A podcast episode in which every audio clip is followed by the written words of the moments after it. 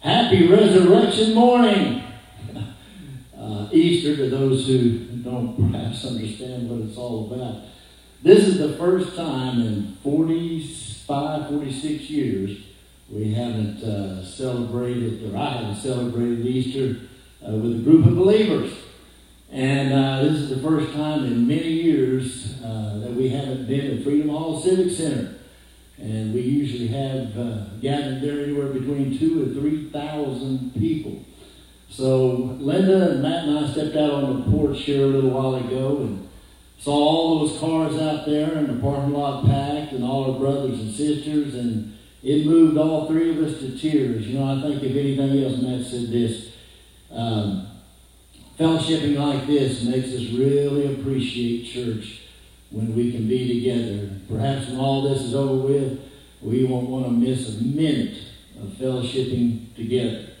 Uh, if you're out there in the parking lot, we do hope you'll stay in your cars. That's the whole intent because uh, we want to see this virus done away with. We, uh, and I think the best way to do that, if we can get a grasp on it by uh, keeping our distance and stay, staying hunkered down, um, I believe we'll, we'll, we'll beat this thing. You know, uh, I believe all this is indicators for the end of times. I know everybody's saying that, and I know there's a lot of uh, conspiracy theories going around situations. But uh, too many things here within the very few years uh, past that, uh, as Luke 21 says, when you see these things start to happen, look up, because your redemption draws nigh. Uh, when I look outside in the parking lot and see all that fellowship out there, even though we're isolated in our or cages, uh, it still makes me think that uh, can't wait till we get home and fellowship together. As, as God's holy word tells us, there'll be no more sadness, no more crying, no more tears, no more death and dying. For these are the former things, and they have passed away. Uh, when we're at Freedom Hall, for some time during our Resurrection Sunday program, we try to approach uh, the resurrection the Passion Week, if you will, from a different perspective. For example, one year we uh, looked at it through the eyes of the centurion soldier. We've looked at it through the eyes of Pilate. We've looked at it uh, through the eyes of Simon Peter. And one year we looked at it through the eyes of Jesus' mother Mary. And which made me think of this song. Now, I don't claim to be a, a musician, but I love the lyrics of this song. And Perhaps you'll, you'll like it too. Since that blessed night in the manger, she watched her baby grow. Seems like yesterday he was in her arms. Where did the time go? He learned his father's trade as she marveled at it all. The sweat dropped from her little carpenter as he made the timbers fall. She can hear the driving nails upon the hillside as she prays that his spirit will not fail. Undertakes the Father's will. And she stands and listens to the driving nails. A child can get lost in the streets of Jerusalem. She was frantic as she looked for him until she began to hear the hammers up at the temple. She called him as she ran. Surprised she found him teaching like no other ordinary man. She could hear the driving nails upon the hillside as she prayed that his spirit would not fail. She watches as her young man undertakes a Father's will, and she stands and listens to the driving nails. Darkness covered all the land in the middle of the day. She began to tremble as the earth began to quake. Hammers, nails, and timbers are the carpenter's trade.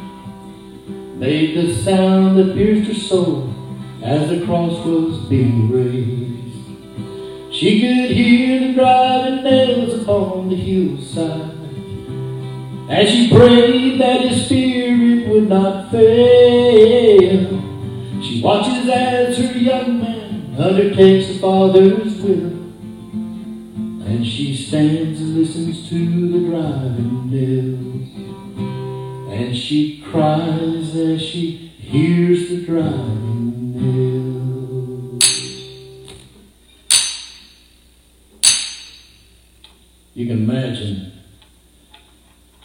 pain that Mary was to the world he was hated and despised. To those who were his followers, he was loved.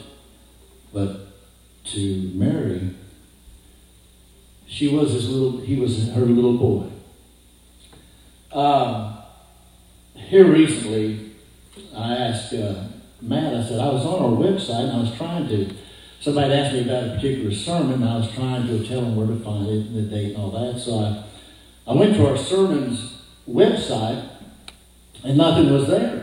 It was all gone. I called Matt. I said, son, I went to our website and uh, I looked up sermons and there's nothing there. What's going on? He said, uh, Dad, I didn't want to tell you, but they had some trouble with the computers here a while back and they lost everything. All the sermons were gone. Uh, Linda said, well, about five, six years ago, we put everything on DVD, so uh, apparently the last five years has uh, disappeared. And I thought about it. I thought about all the hours, uh, the prayers, the studies that went into each teaching and the different people whose lives were changed by it. And I thought, that's, that's gone. But you know, uh, at my age, through all these many years I've been a pastor, approximately 45 years I've been a full-time pastor, if there's one thing that I'd like to get across to everybody is what's being said and taught today. Resurrection Sunday. And the, when I came to know Jesus Christ as the Lord and Savior of my life, I'll never forget how it came about. For one year, my life was hell on earth. And two words were on my mind that I, I just didn't know the answer to. Personal Savior. I'd heard it, and people I called Bible thumpers would come up to me and say, do you know Jesus as your Lord and Savior? Oh, yeah, yeah, I was baptized when I was eight years old. But all of a sudden, in this one year's time, those two words like to drive me crazy. Personal Savior. And I thought, how could Jesus be my personal Savior? He lived 2,000 years ago, and I live now. And my wife was going to church at the time, and her pastor come by my office to see me.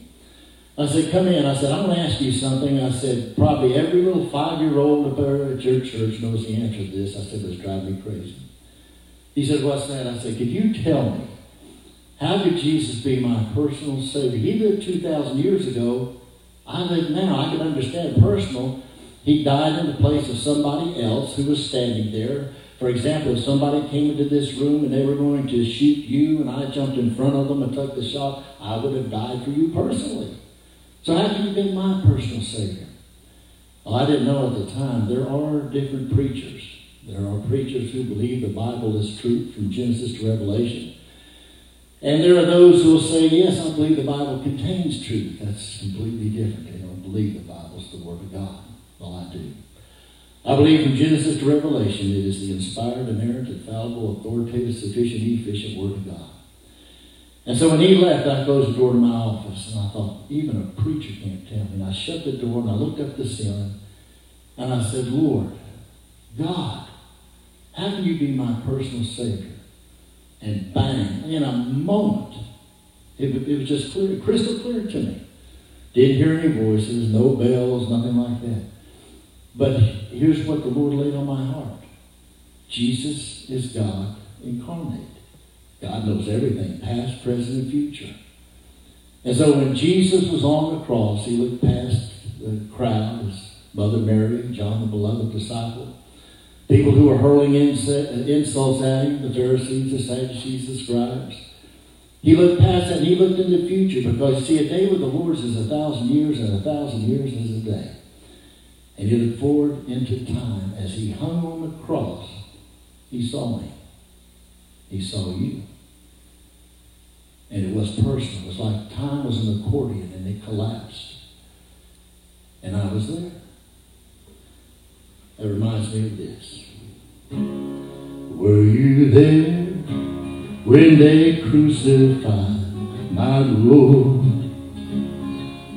Were you there when they crucified my Lord? Oh, sometimes it causes me to tremble, tremble, tremble. Were you there when they crucified my Lord? Were you there when they laid him in the tomb? Were you there when they laid him in the tomb? Oh, sometimes it causes me to tremble, tremble, tremble. Were you there when they laid him in the tomb? Were you there when the sun was rolled away? Were you there when the stone was rolled away? Oh, sometimes it causes me to tremble, tremble, tremble. Were you there when they rolled away the stone? Were you there when he came forth from the tomb? Were you there when he came forth from the tomb? Oh, sometimes it causes me to tremble, tremble, tremble. Were you there when he came forth from the tomb? If you understand salvation, you were there. Maybe not physically, but you were there in the sight of God. And he paid it all.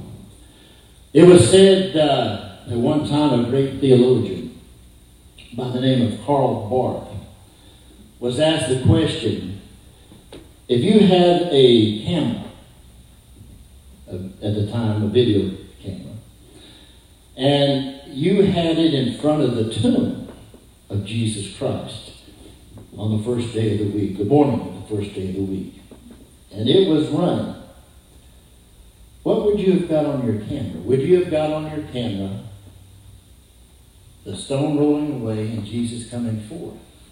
Now, here's this great theologian who was asked that question, and he hung his head and didn't answer. Because to him, Christ's resurrection was symbolic. He believed that every time we talk about Jesus, we bring him up or resurrect him in our thoughts and in our mind. But as far as a real physical resurrection of Jesus, he didn't believe it. And Paul told us in 1 Corinthians 15 if there is no resurrection, we of all people are most miserable. I believe with all my heart that Jesus Christ indeed rose from the dead, and he did it for me, and he did it for you. Years ago, I read a story, a true story, uh, that may surprise you, but a man by the name of John Griffith, he had a very unique job. The job that he had was that he controlled a trestle of a train track. You see, it crossed a river, and uh, what he would have to do is he would have to move that track parallel to the river in case there were a boat coming by. Then after the boat passed, and if there were a train coming, he would move the track back over in place and lock it down so the train uh, could speed over. So one day he was there and he knew there was the 125, the Memphis Express that was coming through. And so he took his little boy with him, and he was uh, inside the uh, cab uh, of the trestle. And he uh, looked way down the track, and it started flashing, which was an indicator that the train was about a mile out. And so he's getting ready to, he's trying to get the uh, bridge locked down in place. And he gets it in place, but it won't lock down. And uh, he's trying his best to get it locked down. Well, off in the distance, he saw the smoke from the train coming. And he was trying feverishly to get it to lock down. He knew if he didn't get it locked down, there could be hundreds of people die. This is a passenger train. The little boy he took with him, he just happened to glance down through the window out of the cab of that uh, trestle. And he saw a little boy playing in the gears down there. Massive, huge gears. And so he he set a signal, a red signal, started flashing to let the brakeman know on the train that he needed to stop, that there was trouble. He thought surely that would stop it. He couldn't, he couldn't move that with his little boy down there. Well, for some reason, the brakeman didn't see the signal. Uh, he kept coming. The man realized that if he didn't lock it down, if he didn't get the gears to move to force it down, hundreds of people would die. And even his son would die in that situation because it would plow into the existing bridge. And he was devastated by his decision. He buried his face in his arm and he pushed the throttle. He held it firmly. The train come whizzing by, and he looked up at the train. He could see people inside the train reading the newspaper, laughing, having dinner. And he was thinking, you don't know the sacrifice that was made for your life today. Can you imagine as he walked home to tell his wife the sacrifice they had made to save the lives of others? If you can understand that, then you can understand the pain that God the Father had when he allowed his only begotten Son to die. I want to read a passage of Scripture to you here from John chapter 18, verse 4. It's just a, a small passage of Scripture. Jesus, therefore, knowing all things that should come upon him, went forth and said unto them, Whom seek ye? Whom seek ye? And I'll put it to you this morning who do you seek? Do you have a Jesus of your own making that is uh, a genie that you want to bless your shopping list or just enough faith to help you in time of troubles? Or do you know the true Jesus, the King of kings and the Lord of lords? omnipotent, omnipresent, omniscient, all powerful, all knowing, and ever present. Do you know the true Jesus? The one who is loving, merciful, compassionate, but yet the one who will come to judge the living. Do you know the true Jesus and not a Jesus of your making? We read here said that Jesus knew exactly what was going to happen to him. You see, we can we can undergo situations and circumstances. We can only imagine what it may be like and hope for the best. Not with Jesus. Jesus knew exactly what was going to happen to the umpteenth detail. You see, last Sunday we celebrated Palm Sunday. This was, Jesus had been staying at Bethany, and this was his entrance into Jerusalem. And this is when he said, My hour has come. Jesus forced the timetable by coming into Jerusalem. You see, from the very time Jesus came into this world, he came into this world for one purpose. That was to go to the cross to die for you, to die for me. And so when the time was right, when Jesus was 33 and a half years old, he told his disciples it's time for us to enter into Jerusalem. And of course, you know, as we discussed on Palm Sunday, People were cheering him and praising him and hollering, Hosanna, save now. But as God's word tells us, John chapter 6, Jesus knew what was in the hearts of man. He knew they were wanting a different Jesus than whom he was.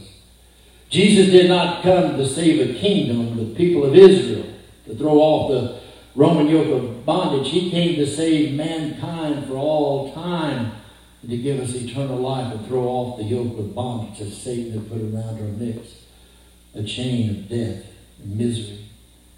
He came for something much greater than one particular geographical location in one particular time and space. But when he came into Jerusalem, he forced, by his purpose, the Pharisees and the Sadducees and the scribes to put into motion all those things that were going to happen immediately in accordance with the time that Jesus wanted them to happen. Years ago, when I was in Bible college, I had uh, a brilliant professor by the name of Dr. George Anderson. And uh, this was the, the most righteous man I've ever known in my life, without exception. And in teaching one day in a Bible survey class, he said, when you study the scripture, put yourself in the picture. Put yourself in the situation. And I'll be honest with you, it makes the scripture come alive. But it does something else too. Every Resurrection Sunday we have celebrated at Freedom Hall or wherever, I put myself in the picture. And it is devastatingly hard to endure. You see, after Palm Sunday, Jesus went back to Bethany. And I want you to walk with me and the disciples as we do this narrative of the end of the Passion Week. So Jesus went back to Bethany, and now he was coming back into Jerusalem. Because now you have to realize, a few years after this, about six years after this particular event, a Jewish historian who was a historian for the Roman government was by the name of Flavius Josephus. And he kept a record that there was a census in Jerusalem of how many sheep were killed during the time of the Passover. Now, each lamb that was killed required a minimum of 10 people. And the census that was taken demonstrated that there had been 256,000 sheep uh, sacrificed during the time of the Passover. Now, a 10 person a sheep, that was over two and a half million people crammed into Jerusalem for the Passover. What is the Passover? The Jews knew what it meant. The Passover is when the children of Israel were in bondage in Egypt. And Moses and Aaron went there by direction of God Almighty to have the children of Israel delivered from Pharaoh. And God tells us of the different plagues and such. His word tells us that all these things that were done to break Pharaoh's heart. But God's word tells us, and we see this in Romans 9 as well as in Exodus, that Pharaoh's heart was hardened. Why? All because of the sovereign purpose of God Almighty. And God said finally to the children of Israel, told Moses to inform the children of Israel, I want you to take a hyssop branch. I want you to sacrifice a lamb. Dip, dip the hyssop branch into the blood. And if you will take that branch and wipe the blood of the sacrifice over the door lintel and the door posts, the angel of death is going to pass through the country. And when the angel of death sees the blood over your doorway, he will pass by, and everyone in your house will live. If you don't, death will visit that household. And so, ever since then, the children of Israel would celebrate the feast of the unleavened or the Passover. You see, in the Passover in the Old Testament, with the killing and the sacrifice of sheep, was a type and shadow of that which was to be fulfilled in Jesus Christ. Jesus Christ is our Passover. He was the lamb, as Isaiah 53 tells us, that was without spot, was without blemish, that went to the slaughter and did not open his mouth. He did it because of love. So Jesus now going back into Jerusalem because the Passover was to be celebrated in Jerusalem. And two of the disciples that Thursday morning said, Lord, it's time for the Passover. And it's time for the preparation. Jesus said, I want you to go into, on into to Jerusalem, and you'll see a man carrying a container, a jar of water. I want you to go to him and say, uh, The Lord is coming to your house to celebrate and observe the Passover. And sure enough, it's been speculated it was James and John. They went to Jerusalem and they saw the man with a jar of water on his head. Now, the reason why he would stand out is normally this was a woman's job. And so obviously he stood out in the midst, but I think it's more than that. You see, I think that there are certain theologians like William Barclay who said Jesus had already secretly gone at night and made arrangements with this man and I just don't picture Jesus slipping around and doing anything in secret. I think Jesus, the one who created the heavens and the earth and put a name on each star, doesn't need to slip around. He puts thoughts in our head. He will lead us. He will guide us. His Holy Spirit power is stronger than greater than our own inclinations. I commit my work unto Him, establish my thoughts. He knows our down sitting or uprising. He knows our thoughts are far off. And I think perhaps this gentleman may have been a follower of Jesus.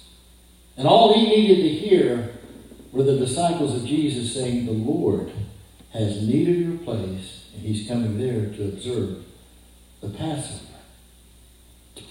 And so they went and they purchased the lamb. We're not told about uh, when it was sacrificed whatever, but they had to go into to prepare what is called the Seder meal.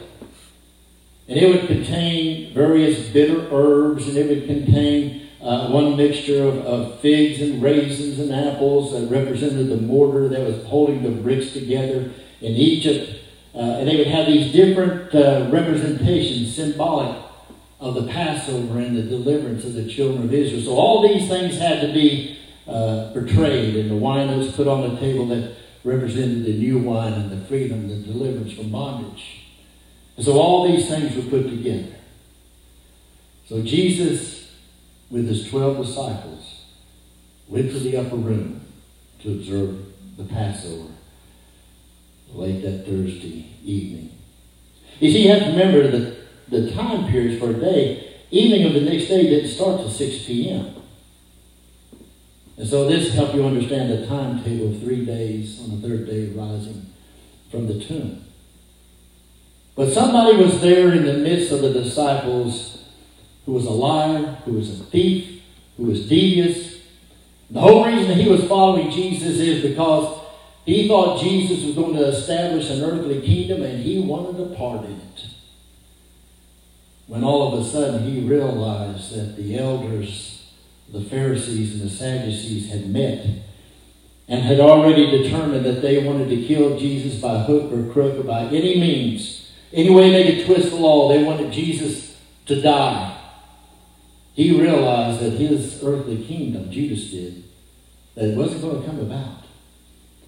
And so it's been speculated. Maybe one reason Judas did this is he thought he could force Jesus' hand. Because remember, all those multitudes a week ago who were hollering, "Sell Hosanna, save now." He thought, here is a large group of people plus the zealots that's in the crowd who want to overthrow the yoke of bondage by the Roman government.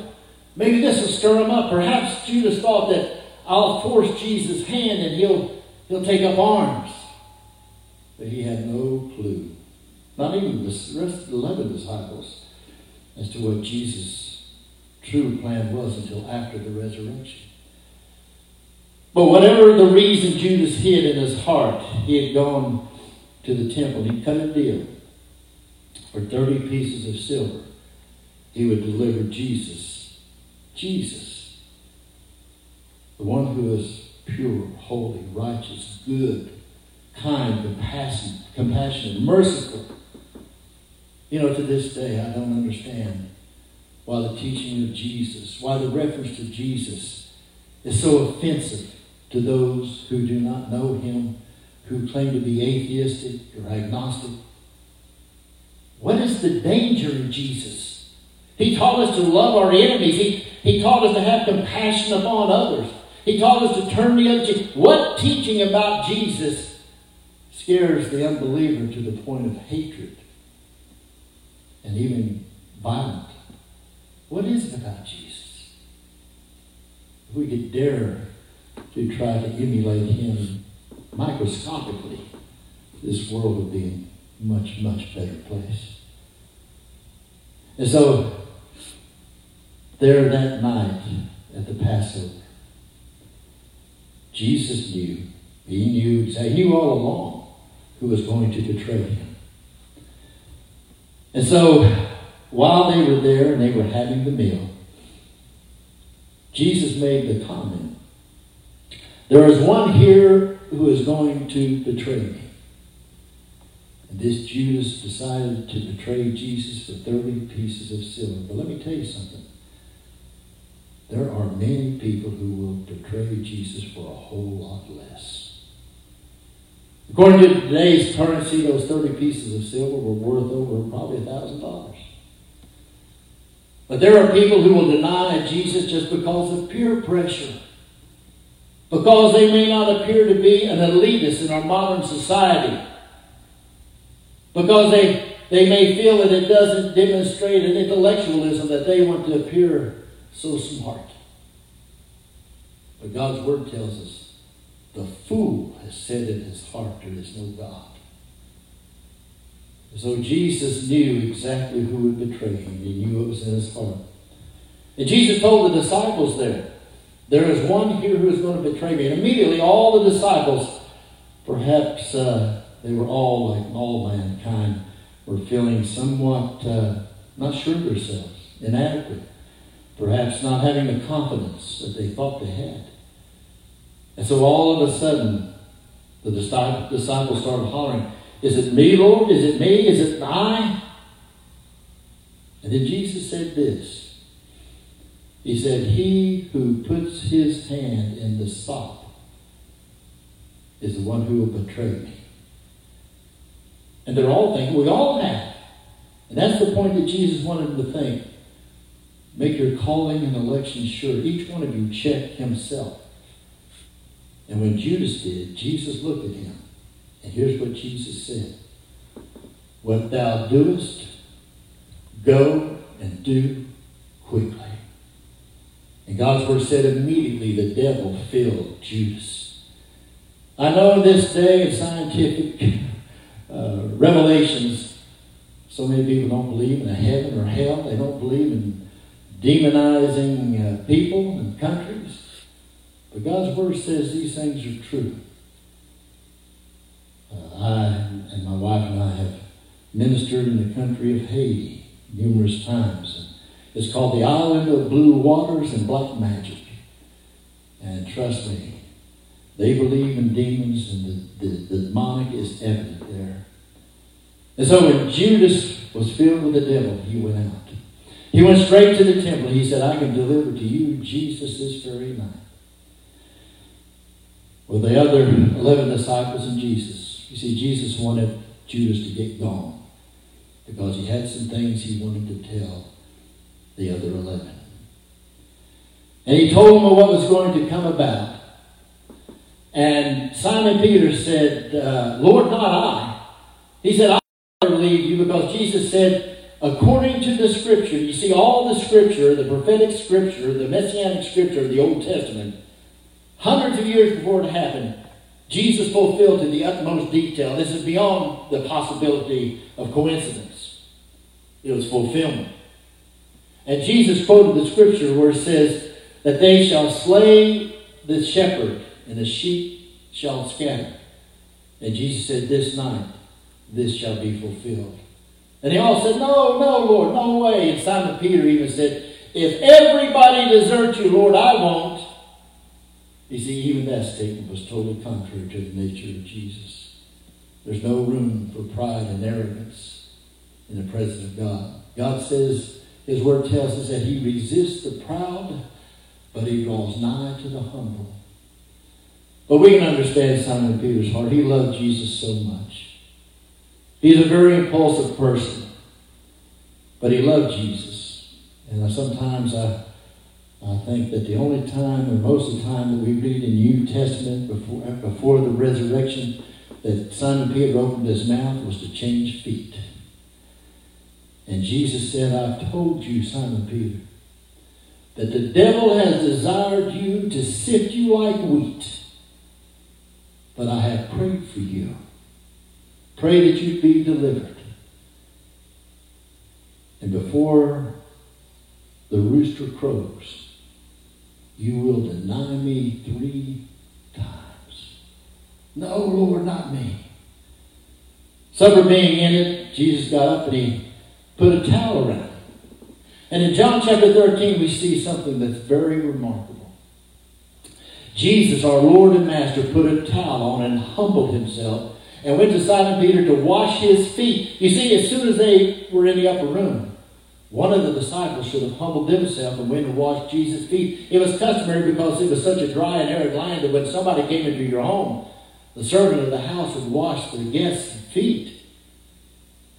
But Jesus saw everybody was too concerned about who was going to be greatest in the kingdom of God that night at the meal. So Jesus got up and he wrapped himself in a cloth and he went over to Simon Peter to wash his feet. And Peter said, No, Lord, no, no.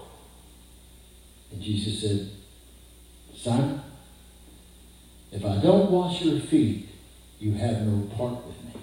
Simon Peter said, Well, then, Lord, not just my feet, but my head, my body. Jesus said, No, you're clean, but not all. And at that, he spoke of the 12 disciples, one being gone, but also he talked about how that they were his children they had been they are his elect. But not all was fulfilled until we're home with the Lord. You see, so many of the churches throughout history have observed what's called the, the love feast feet washing service. Presbyterian, Methodist, Baptist, they all used to observe it till around the beginning of the 19th century. Then mankind got too proud.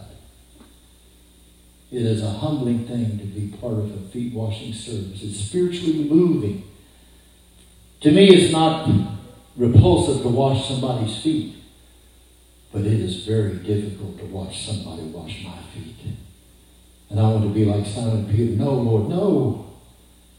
But we must learn to humble ourselves as a little child.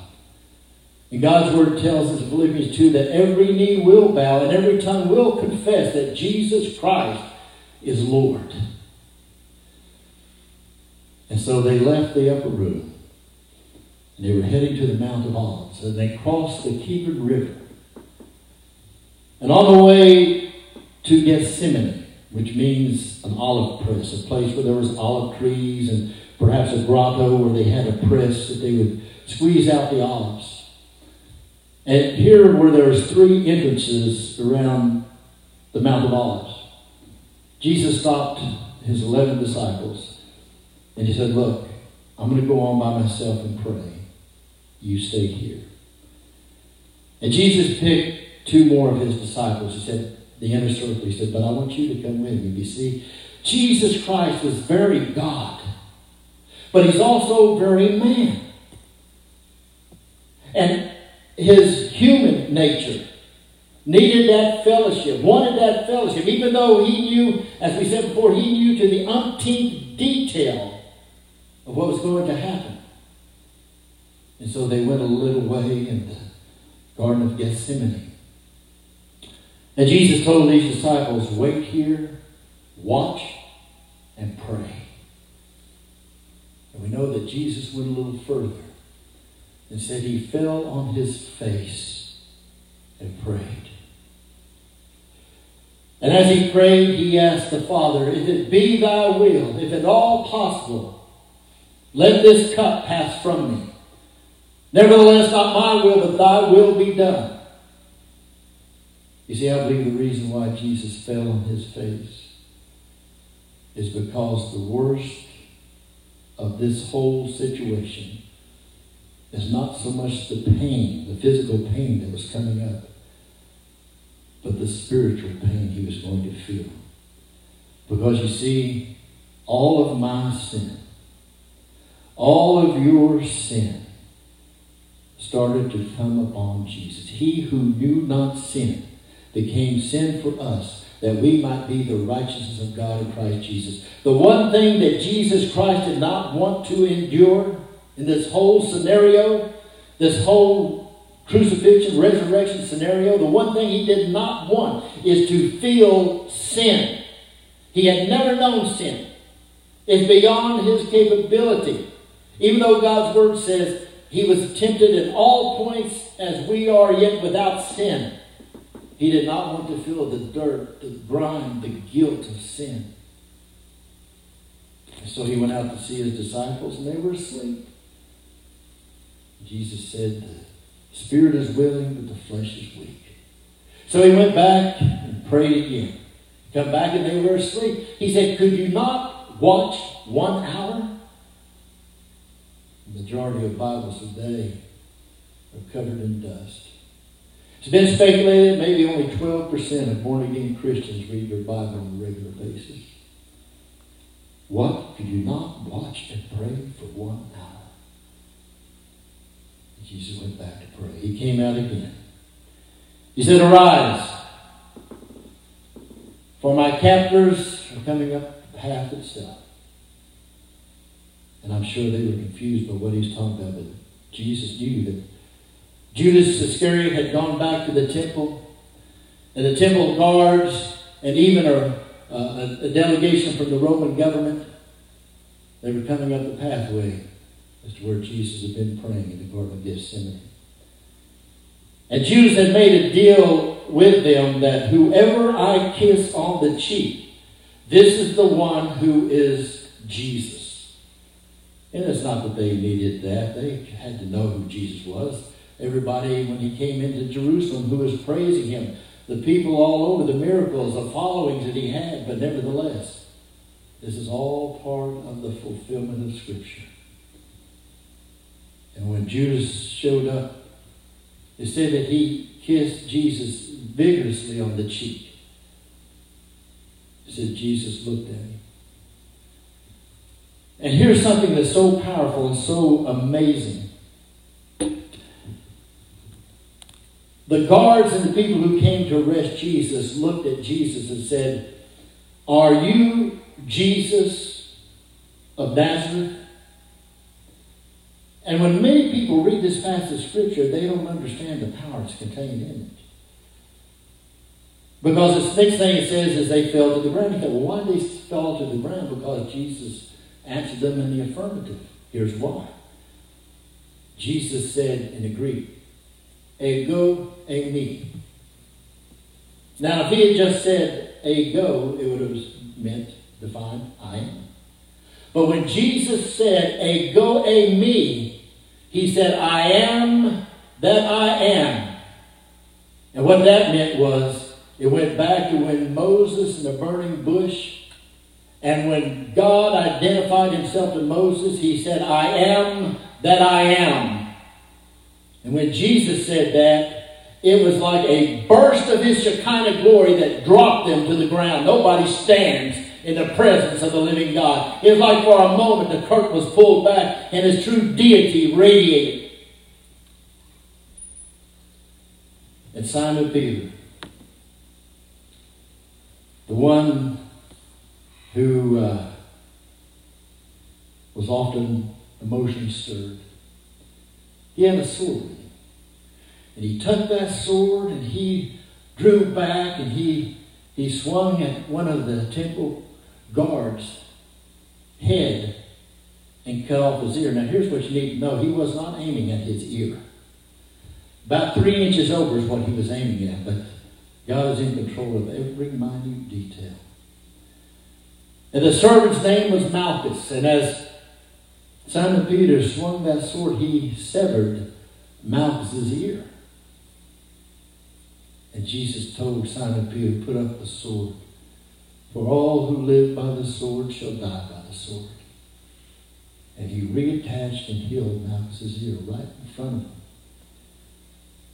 And so they bound Jesus' hands and they led him down the path. And they were taking him to the temple. And on the way they took him to the father-in-law of Caiaphas, Caiaphas being the high priest. His name was Annas. Now, why they took him to Annas, many have speculated, because of the influence, and at one time he had been high priest. They took him to Annas and said, This is the one, this is the man who calls himself the Christ, the Messiah. And Annas said, Take him bound to Caiaphas. And so Simon Peter and the beloved disciple followed far behind. The beloved disciple was known by those who were in the temple, and so Simon Peter had access as a result of John knowing who was in the temple, and he, he told them, let uh, the, the, guards there at the temple said, let, uh, let this man in, being Simon Peter. And Simon Peter went over to where the fire was built, and the uh, temple guards were gathered around. He was standing there warming himself. They escorted Jesus into the presence of Caiaphas. So you're the one they call Jesus the Christ. Is that true? Jesus never opened his mouth. Do you not know who I am and the power I have? And I'm asking you, Jesus never opened his mouth. And the reason being is because of the scriptural prophecy of Isaiah 53. As a lamb not opening his mouth going to the slaughter. And they asked Jesus again, and they were looking for witnesses, but all the witnesses they had, their stories were contradicting each other except for two. And their testimony was accurate, but taken totally out of context. They said, We heard Jesus say, looking at the temple, destroy this temple, and in three days I will resurrect it. And he did not mean the architectural temple was built, he meant his body. And so when they had two people that agreed on something that Jesus said, they said, We have you. Now, are you Jesus who claims to be the Christ? And Jesus raised his head and said, It's as you said. At that moment, Caiaphas ripped his clothes. The people standing around, they threw a, a blind over his head. They started slapping him and spitting upon him. And I think the irony is, as they slapped him, they said, who am I? If you're the Messiah, if you're the Christ, if you're God incarnate, tell me who I am. You would know who I am. And I thought, man, oh man, can you imagine on the judgment day? Can you imagine when they stood before Jesus and the very ones who said, What is my name? That Jesus looked at and told them their name. Hell is horrible, but the anticipation is even worse. And so, as they beat on Jesus, they spit upon Jesus, they said to take Caiaphas over to the Sanhedrin. And as he was passing from one part of the temple, from Caiaphas over to the Sanhedrin, you see, it's one thing to have uh, a, a, a, crime uh, designated, but it had to have the entire vote of the Sanhedrin. They wanted to make sure everything was in perfect order so that they could kill Jesus. They didn't want to miss anything. And as they were passing by, just prior to that, there was one woman who was kept the gate there. Checked who came in, who went out. She looked at Simon Peter. She said, "Aren't you one of the people who followed Jesus?" He said, "I, I don't, I don't know what you're talking about." She said, "No, no, no, no. You, you're, you're one of them." He said, "No, no, no, no." See, at that time, Simon Peter thought, "I, I got to here." So he trying to get out the gate. They wouldn't let him out the gate. So he went back to the fire. And another woman who was taking her place is, is a shift change. And she, she was related to Malchus, whose ear was severed. And he looked at her, uh, she looked at him, and she said, I know you were one of that man's disciples, said, because your accent betrays you as a Galilean. And Simon Peter didn't just say no. He started to use profanity to show that there he wasn't a follower of Jesus. See, see there's one sure way to know who uh, who belongs to the Lord, who doesn't, because out of the abundance of the heart the mouth speaks. Even though he belonged to the Lord at this moment, he was weak, he was scared, and he started cursing, saying, I don't know this man. And again, they he said, No, no, no, you are. And the third time, simultaneously, two things happened. When Jesus, when, when Simon Peter said for the third time, I am not, that's when they were bringing Jesus from Caiaphas and taking him to the Sanhedrin. And at that very moment, when Simon Peter denied him for the third time, the rooster crowed. And at that very moment, Jesus looked over the fire that Simon Peter was standing at and looked Simon Peter in the eye. Whew.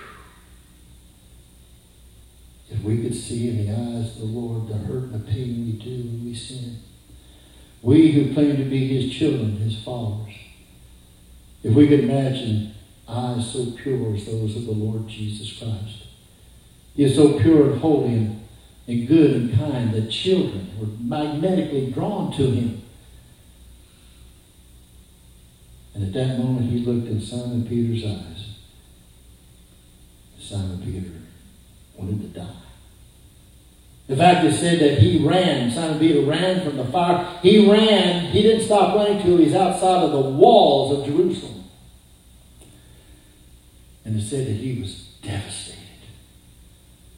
He was devastated. He wept bitterly. He looked up and he called on God forgiveness. He had realized that he had denied his Lord and Savior, Jesus Christ. And so being left from the Sanhedrin back to Caiaphas, he said, We want you to be taken to the procurator. We want you to be taken to Pilate because they wanted Pilate, who had the ability to declare execution. With Roman government in charge, the Jews, the temple guards, did not have the power to do that. The Roman government had the power to do that. And so as a result, when, when, when Judas Iscariot had realized this, Judas Iscariot realized that, wait a minute, this was the King of Kings and the Lord of Lords that I have betrayed. This is the one who was Nothing but kindness. For the first time, I think Judas Iscariot realized who Jesus really was. So Judas Iscariot went back to the temple. And he said, uh, I have I have sinned against innocent blood. And he told the temple priest he wanted to get the money back. And he said, This no, we don't take that's blood money. It doesn't come into the temple. It doesn't come in here. And it said that Judas Iscariot took the money and he threw it. And it's believed that when he threw it in the temple, it went past the sanctuary of the holy and perhaps slid into the behind the curtain to the holy of holies. And at this point, Judas Iscariot was overwhelmed with guilt and sorrow. Know, it's been speculated, could Judas Iscariot have asked for forgiveness from God and been saved? No. No, because we know in John 17 when Jesus prayed, Jesus said, I have kept all that you have given me except the son of perdition that all would be fulfilled. You see, Judas was sorry. A lot of people would be sorry for what they have done but not repentant. A lot of people would be sorry that they got caught, but not sorry enough to really pray that they wish they could go back. See, all of us, all of us would love to go back in time to change something or many things we have done. But once it's done, it cannot be changed. Water that flows underneath a bridge cannot come back again. Milk that is spilled can't go back in the glass again. So we either live with the guilt, we try to justify the guilt, or we take it to the one who can wash it all away. You see, when the blood of Jesus Christ covers our sin, it's as though it never happened. You get that? Whatever you have done wrong, you have prayed with a broken, and as God's word says in Psalm 51, a broken and a contrite heart, O God, that will not despise. If your heart is broken and contrite over the things you have done, and you've taken it to Jesus, if you have humbled yourself before the living God and asked Him to cover you under the blood of Jesus, though my sins be as scarlet, I shall be white as snow.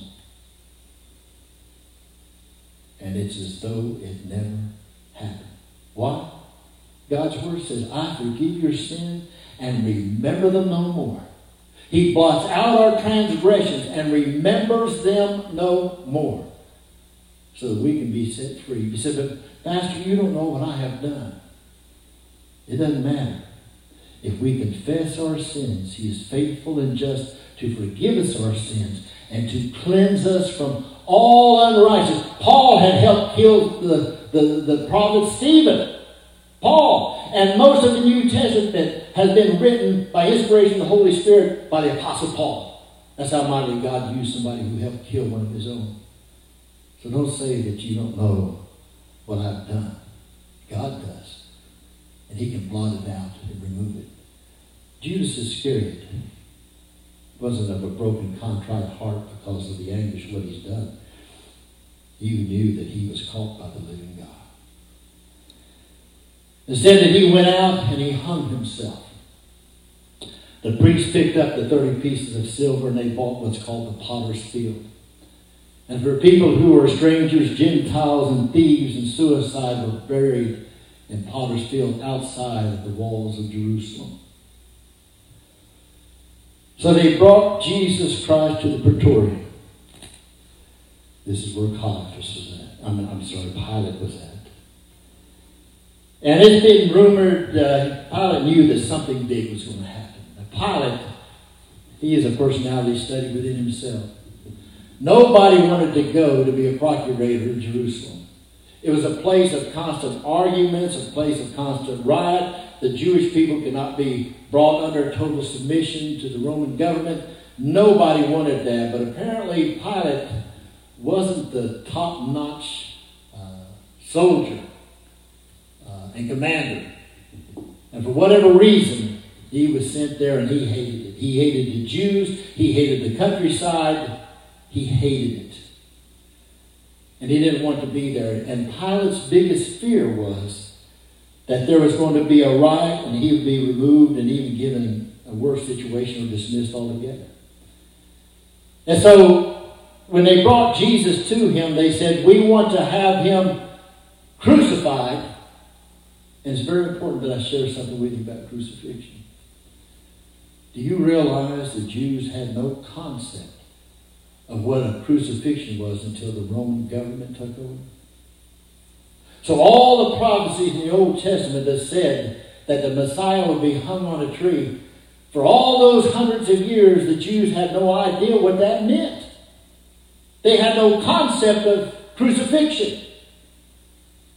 And the Jews who knew the agony that a man's body could undergo had brought to these lands in Jerusalem, in Israel, the concept of the crucifixion. In fact, there were so many crucifixions that it is said along the Appian Way that the crosses could lie on each side of the road of those that crucified.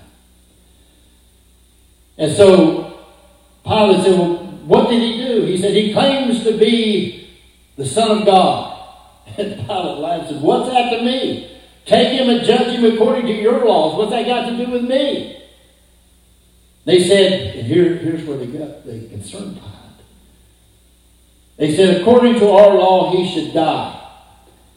And if you do not carry forth our wish, we're going to let Rome know that you're not upholding and ruling Jerusalem well. And last thing Pilate wanted was word to get back to Rome that he wasn't handling the situation. In fact, there had been a time that he had, there was riots going on in Jerusalem, and he had basically put a line in the dirt and said, if you people cross this line, you're going to pay for it. Well, they crossed the line and he didn't do nothing, so he lost authority with the Jewish people.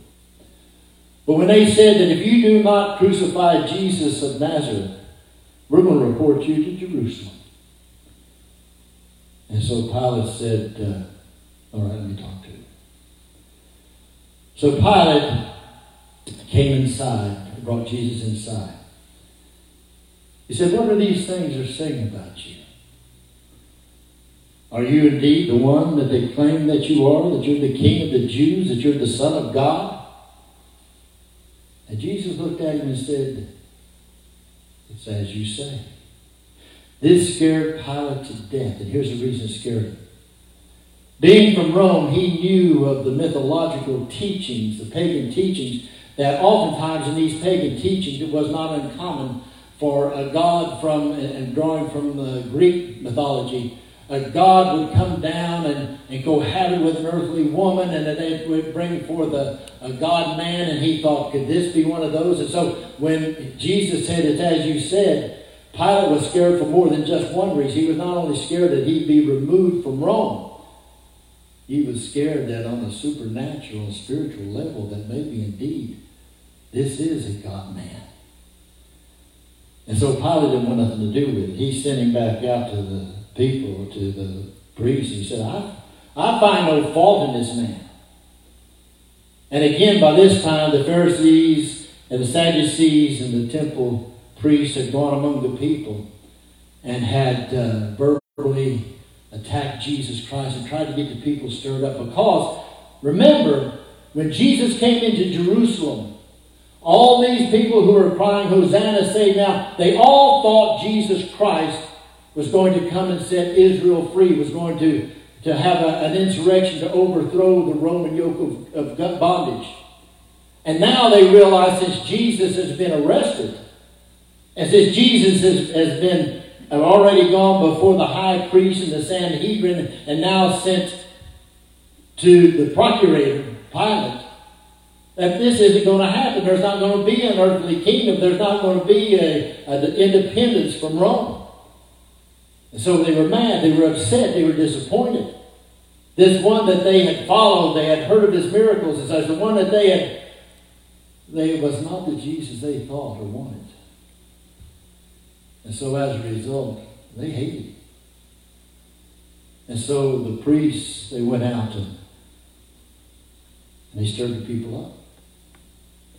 And again, the priest told Pilate, if you don't take care of this, you'll not be able to rule Jerusalem. If you don't take care of this, Rome is going to know about it. And so, again, Pilate took Jesus back inside the praetorium. He said, Tell me, are you the Christ? And again, Jesus let him know. Jesus then looked at him and said, basically knowing that Pilate was trying every way in the world to be able to release him. Jesus told Pilate, He said, If it were not given unto you, you would have no power to condemn me, you would have no power to crucify me, but if it, but if it were not given from above. And Pilate says, Do you not know who I am? Mankind is so puffed up and arrogant. We see it in politicians, we see it in people in prominence and professional fields who, who uh, saying my dad used to have, I like to buy them for what they're worth and, uh, and sell them for what they think they're worth. There's a lot of people like that today. They read their own press. And uh, Pilate was letting Jesus know that uh, I, I am the procurator. I can set you free. I have the power of life and death in my hand. Jesus told him, no, You see, here's what amazed Pilate. Jesus didn't come in whimpering and cowering like any kind of prisoner he'd ever seen before. In fact, you've got to realize it was not Jesus on trial here, it was Pilate who was on trial. And he didn't know it at first. Because Jesus talked to him as an equal. This blew Pilate's mind. This wasn't any kind of, he did not have the persona. This man was unlike any man he'd ever met before, and he didn't want anything to do with this. And Jesus said, since you're a judge, a judge can recognize the truth when he hears it. Pilate said, Truth? Truth? What is truth? And the irony was, he was looking in the face of pure truth. Because Jesus Christ himself said, I am the way, the truth, and the life. And no man comes into the Father but by me. He didn't realize, Pilate didn't, that he was looking at the epitomization of truth. In this day and time, truth becomes so relative.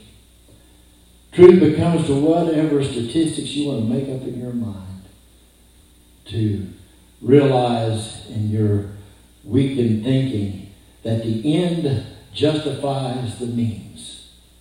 If you want to see abortion legalized to kill living babies, then make up unbelievable statistics, make up hideous stories of back alley abortion, make up whatever, and you call it the truth. It's like Jesus said of those who were against him. He said, You are of your father, the devil, Satan, and the works of your father you will do. They didn't want the truth. Pilate was standing in the very presence of truth. So Pilate sent him to the guards. They took a cat of nine tails and they tied Jesus up and they ripped the flesh from his body. And then they took an old robe there that had been discarded and they threw it on him. They took a, some thorns, they knitted those thorns and thrust them down on his head and said, Behold, the King of the Jews! And he put a scepter and started hitting him on the head. Pilate came out and he said, brought him the emaciated Jesus, the attacked Jesus, the brutalized Jesus. He said, Here I find no fault in him. And he washed his hands, thinking he could wash his hands, but you don't wash your hands. They gave Jesus his cross, and he dragged that cross down the Via Dolorosa, the way of tears. They took it to Golgotha, and they laid him down on this cross, and they pierced his hands and his feet and he was hung between two robbers. And Jesus hung there for six and a half hours, suffering the most excruciating form of death man has been able to devise. Every time he would try to pull himself up to get air in his lungs, he would have to lower himself down and pull these wounds in his hands and feet every time that he would do that. It was unbelievable the pain he went through.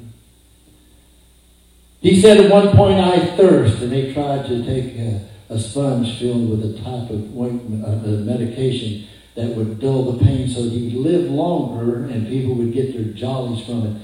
And Jesus wouldn't drink it because he needed, he needed to die and to die this way. Here's something you need to know. Jesus could have stopped it at any time he wanted to. There, you see, there were 12 legions of angels in the air. How do I know this? Because Jesus Christ said, Don't you know that if I wanted to, I could call 12 legions. That's over 3,000 times 12 of angels to stop this. And the angels wanted to stop it, but when Jesus was on the cross, he said, No, this must be done because of his love for you and me. And finally, the last thing that Jesus said was, and it said that he said it in a loud voice. In the Aramaic, it is, Tetelestai. And what that meant was, it's finished. It's finished. It's paid. When he was on the cross, never had a man ever been alone as much as Jesus Christ was at that moment.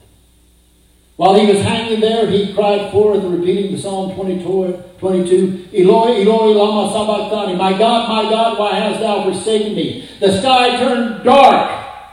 And even the centurion soldier standing there saying, Truly, this was the Son of God. Joseph of Arimathea asked for the body of Jesus Christ. They prepared his body and laid it in a tomb, a barred tomb, and he sealed it up. The next day was the Jewish Sabbath, Saturday. Nothing was done. And early on Sunday morning, the first day of the week, Mary Magdalene came to add spices to the wrappings to the body of Jesus. And when she got there, the stone was rolled away. Some have declared what's called the swoon theory that, well, maybe he just uh, wasn't dead, he, he woke up and stumbled out. Well, then who moved the stone? The Roman guards? No. Who moved the stone then? And she looked in, and she saw that the tomb was empty. She was in the garden, and she started crying, and all of a sudden she heard a voice. At first she thought it was the gardener. Then she heard so clearly and distinctly, Mary. And she looked up. She said, Go now and tell the disciples that I have risen like I said, and go ahead into Galilee, and I will meet him there. Folks, he did all this for you. He did for me.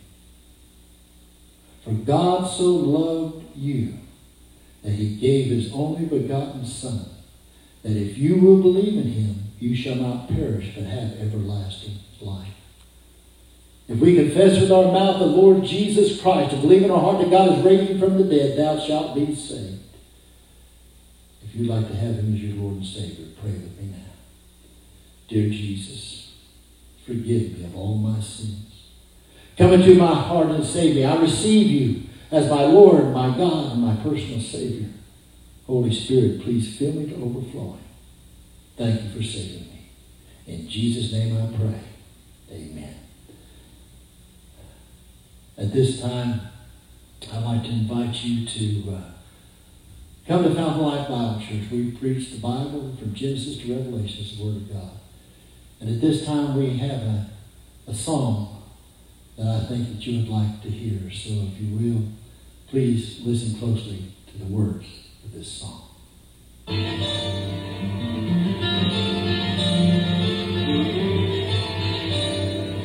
The gates and doors are barred